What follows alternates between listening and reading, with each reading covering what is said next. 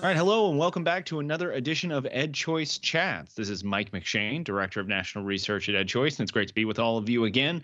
Today, I am joined on the line by my friends and colleagues, Drew Catt, Marty Lueken, and an honorary member of the research team today, Jordan Zachary. Jordan, welcome to the nerddom. Um, your uh, glasses and pocket protector will be issued to you shortly, but um, it's great to be with all of you today. So, today on the podcast, we are talking about a new document that we put out, or frankly, a new version of an old document, a document that we've been working on for some time now, called the One, Two, Threes of School Choice, subtitled What the Research Says About Private School Choice Programs in America. And so, obviously, our work on the research team, we're frequently asked the question what does the research say about school choice? And I think people want us to be able to answer that in like one or two sentences. And as we will get into in the conversation today, it is slightly more complicated than that, all the different ways you can sort of whack that pinata of questions about how school choice works. But maybe to give the kind of 30,000 foot overview of the one, two, threes of school choice, I'm going to turn it over to Drew Catt, and then we'll get into kind of this is a document that we update every year. And so the new updates have just come out, and we'll talk about sort of what that looks like. Then we'll talk about how this thing uh, gets used. But Drew, maybe to start with you, that kind of 30,000 foot look, what is the one, two, threes of school choice? Yeah, thanks, Mike. Uh, so the way that I like to describe it is, especially you know, if I'm at a at a booth at a conference, which oh, man, it's been a while since that has happened. Can't wait to uh, see some of y'all out there in person again here in the near future but yeah, so I would say, hey, have you heard of our ABCs of school choice? That's like our main flagship publication is the comprehensive guide of, you know, all the school choice programs in America. Well, this is the one, two, threes of school choice. It's more or less the compendium of research on private school choice. And it's not just the voucher programs, the tax credit scholarship, the ESA programs, but it's also looking at all forms of private school choice, including the privately funded school choice, because, you know, when it comes down to the research, the way that the funding works doesn't matter. It's what actually happens. So yeah, we, this is this is the compendium of all the research. Uh, well, most of the research on school choice, as we'll get into. We do not include every single category of research in here yet. But yeah, so I guess it's it's a collection of research that you know Marty Lueken has done the yeoman's work and putting it all together and classifying everything. But yeah, it's it's a lot of fun to be able to have and to pick up and to see use. Yeah, for sure. So, as Drew said, compendium of research on school choice. So we get asked that question. You know, what does the research say on school choice? And there's a lot of different ways of answering that question. So the one, two, threes of school choice goes through a couple different potential, you know, sort of research questions. So we look at program participant test scores. So that's like students who receive a voucher or a tax credit scholarship or an ESA and how they perform compared to other students who don't. Program participant attainment, so that's looking at how they graduate from high school, matriculate into college, et cetera. Parent satisfaction, public school students test scores. Obviously, a big question we're always asked is what happens to kids who are left behind in public schools when people leave after participating in school choice programs. Looking at civic values and practices, racial and ethnic integration, and fiscal effects. So now, Marty, that's like a whole bunch of stuff, right? like a lot of different questions. So, given that, as Drew correctly said, you are the quarterback of this project, how did you go about actually collecting all of the studies that became part of this compendium? Sure. So, this is really a continuation of a series of reports that we called Win Win, where Greg Forster, he's one of our fellows, he did these early summaries of research on school choice. So we started from there and we recruited Hanover to do a backfill. So it's a private research firm that we often collaborate with and do work together with and did this backfilling just to make sure we didn't miss anything. And then we had our first edition of 123s in 2019. And every year since, we basically continue doing these searches for research on these seven different outcomes, which you mentioned. And you know, we have a process where we review the titles, the abstracts, and all that, and all the details we have listed and discussed in this research. So if you're interested in those details, you can refer to them. So yeah, then we review and determine whether these studies have detected any positive effects, any negative effects, or in some cases, just don't have enough information to detect an effect at all. And so, by my count, it looks like I think we included 169 different studies this year. Am I right? Is that the right number? Yep, that's correct. Yeah. Wow. So, across all these different areas. So, maybe before we dive into those, Jordan, I might throw it to you for a second. So, Jordan, you work out in the States with legislators, with coalition partners, with all of those folks. I'd be interested, what kind of questions do you get about school choice research? Like, what do people want to know? Sure. Well, first, I just want to say the one, two, threes are one of the most desired resources that we have when it comes to legislators and coalition members alike. And yeah, a big thing that gets brought up are the student attainment. They want to know not just program participant test scores, but they are curious about public school counterparts as well, which that information is all in the one, two, threes. A little more specific, when I'm talking to parents, they do care about test scores because they want to know that school choice will benefit their students, but they're also interested in sections of the one, two, threes like parent satisfaction. So that is really big with coalition members being able to provide that data to parents so that they know that school choice is right for them as a parent and right for their students. When it comes to legislators, they really do love the test score information and they love the fiscal effects. They like hearing that school choice in many states has been great for taxpayers. That's something that's really important to them. Just thinking back to this session already, Rep. Glenn Cordelli used one, two, threes during the uh, House Education Committee in New Hampshire to talk about the test scores, to talk about the fiscal benefits of school choice. Senator Amy Sinclair, she presented information from the one, two, threes on the Senate floor to make sure that legislators knew that one, taxes would not increase as a result of school choice, and two, that public school students would not see harm in their performance because of school choice. So the one, two, threes have really encapsulated a really big chunk of the research that legislators and coalition members are looking for when they're trying to talk about the issue. Okay, so let's dig into some of these numbers. And obviously, folks, you should go to our website, www.edchoice.org, to actually get all of the gory details. We're not going to try and talk through all 169 studies that were here, but maybe to hit some of these big questions. Drew, I might throw it to you first. So, as Jordan brought up, a lot of people are interested in test scores. So, I will ask you the question Do students who participate in school voucher programs or private school choice programs have higher test scores than similarly situated students who do not? Yeah, thanks, Mike. On aggregate, the answer is yes. Wholehearted yes. This is one of the areas that we get really nerdy, I guess, if you would say, in the research world, and that we focus entirely on the random assignment studies. That is, you know, students could be randomized to one group or another due to the way that the programs were set up. So these are the more quote unquote scientifically rigorous studies, which eh, in the research world, all research can be good research. So I won't split those hairs. That's a different podcast. But of the 17 random assignment studies conducted, 11 have found positive outcomes for either everyone, which in research world we call it the full sample, or at least one subsample of students studied, whether that's like just mostly the elementary school students, whether that's just males, whether that's Hispanic females. And then four of the studies found no visible effect for any of the groups of students, and three found negative outcomes for all or some students. However, two of those negative effects studies did focus on the same program, whereas one of the others that showed negative effects also showed positive effects for sub students and negative effects for some other students. So it was kind of a mixed result for that one. Yeah, sorry, Drew. I gave you the probably the hardest one to try and explain. Uh, a lot of the other cases, as those of you who check out the one, two, threes of school choice will see very clearly, there's much less ambiguity in the other questions. But that was a tough one to talk through. But well done. Thanks. I was hoping that you'd, you know, point that one to the other guy on the call with a PhD besides yourself and Marty Lueken. But thing. hey, more than happy to swing the bat.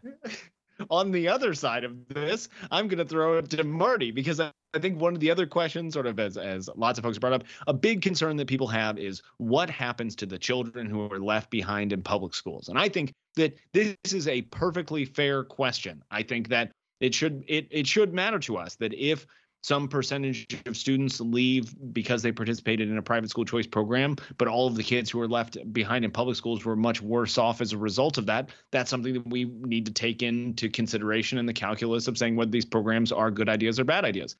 Marty Lueken, doctor, as Drew Catt brought up, Dr. Marty Lueken, I would like to know what does the research say about students who are left behind in public schools? No, this is an absolutely an important question that we get asked about often. And, you know, there are a lot of concerns. So basically, the idea being that if you have students leaving for these programs, you're going to have cream skimming going on, right? You're going to have siphoning of dollars from the public school system, which are partially tied to enrollment counts. So public schools are going to lose out on dollars, and therefore the students who remain are going to be made worse off somehow. Fortunately, there's a quite a large body of research that examines this very question. You know, what happens to students, you know, academic achievement?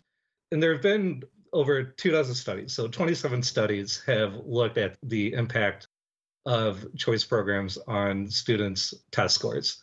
And of those 27, 25 have found that public school students are affected positively, that they experience positive gains. Now, these are modest gains. They're small, but they're not negative, right? They're they're positive.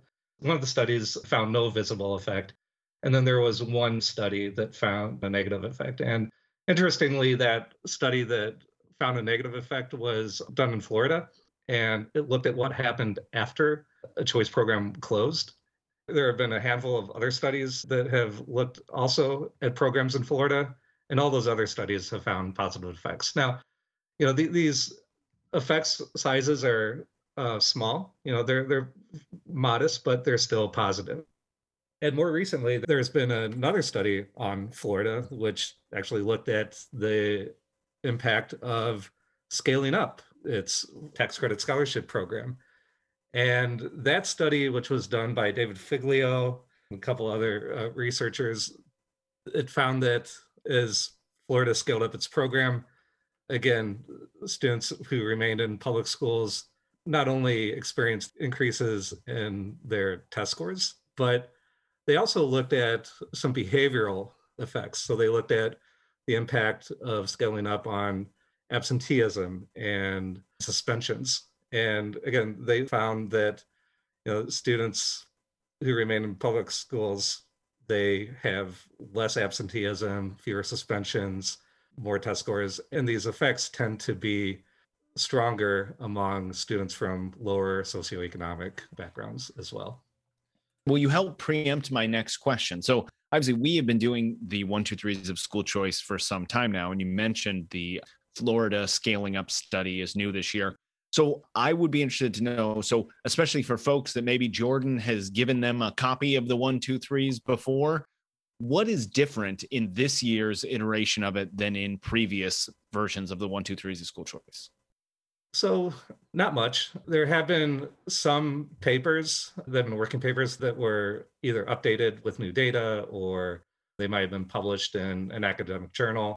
You know those changes didn't really affect any of the material results or the qualitative results. Uh, there have been some new studies since then for example, there was one study done on attainment, looking at attainment effects on Indiana's voucher program. And then there have been a couple fiscal analyses or papers. One of them was done by me, looking at the fiscal effects of these programs on test scores. So, in terms of anything we're doing methodologically, nothing there has changed the only thing that really has changed has been you know some new research and updates of current st- studies that we've already included before.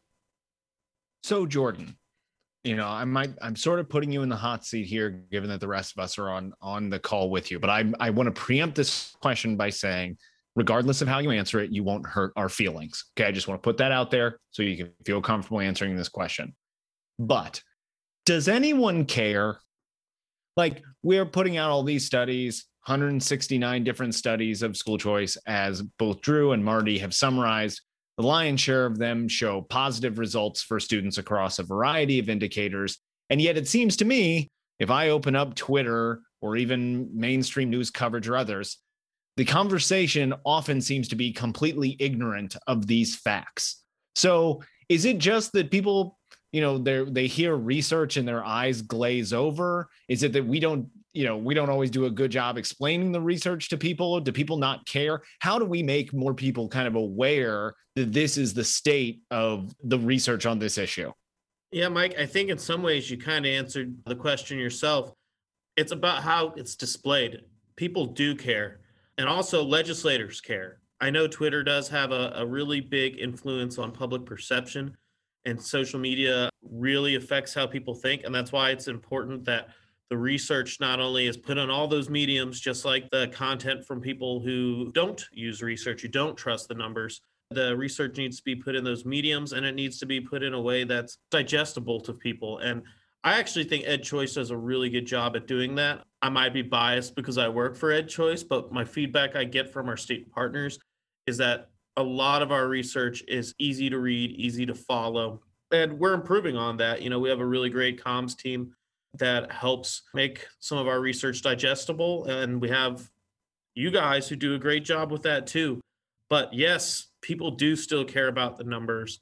Legislators really do care about the numbers and equipping them with the tools, equipping them with our resources so that they can talk about it to their constituents is really important. And, and i I think you're seeing it this year. There's there's a wave of school choice programs being passed. And you know what? Our, our morning consult partnership has been integral and important getting that up to date information and then being able to when you click on it you can click the state result page and you can get a pdf that breaks down the information for you so yeah it does matter it's just it's important for it to be in a digestible form so I want to ask the same question to all three of you. Drew, I'll have you answered first, then Marty, then Jordan. If you had, you know, your classic kind of elevator pitch, you only had 30 seconds with someone, and you wanted to say the one most important thing that as y'all look through the one, two, threes of school choice, what is the one thing you hope people take away from it? Obviously, it's all great stuff, 169 studies, lots of interesting things in there. But if you only have sort of one take from it, Drew, maybe go first. If you, there's one thing that people should know about the what the one, two, threes of school choice tells us, what would it be? It just shows that a bunch of bright researchers from multiple disciplines have kind of tried to tackle this problem to see if school choice, quote unquote, works. And the result is an overwhelming yes, it does. Marty. So we have a section in the one two threes that talks about some of the limitations and things that should be considered. And I think that the one takeaway that I get is that no two choice programs are designed the same. Policy design matters very much. And we see that, you know, in some programs designed certain ways, you tend to see positive effects or stronger effects. We also see negative effects as well you know not everything is rosy. And we chalk that up to policy design. Part of your work mike speaks to that as well. So i think that yeah you know overall the studies you know tend to skew positive but it's also important to understand why we see better results in some places and not so good results in other places. Fantastic. Jordan your one takeaway yeah, Mike. I mean, my one takeaway is that there's many ways that school choice can be beneficial. It can be to the student, whether we talk about test scores, it can be for parents when you talk about satisfaction. The big thing is that giving options to students and giving options for parents can lead to positive outcomes across the board. And, and that's the big takeaways from the one, two, threes. It quantifies that for people to be able to read and be able to understand. That's great. I mean, look, I think it's so important for people to understand.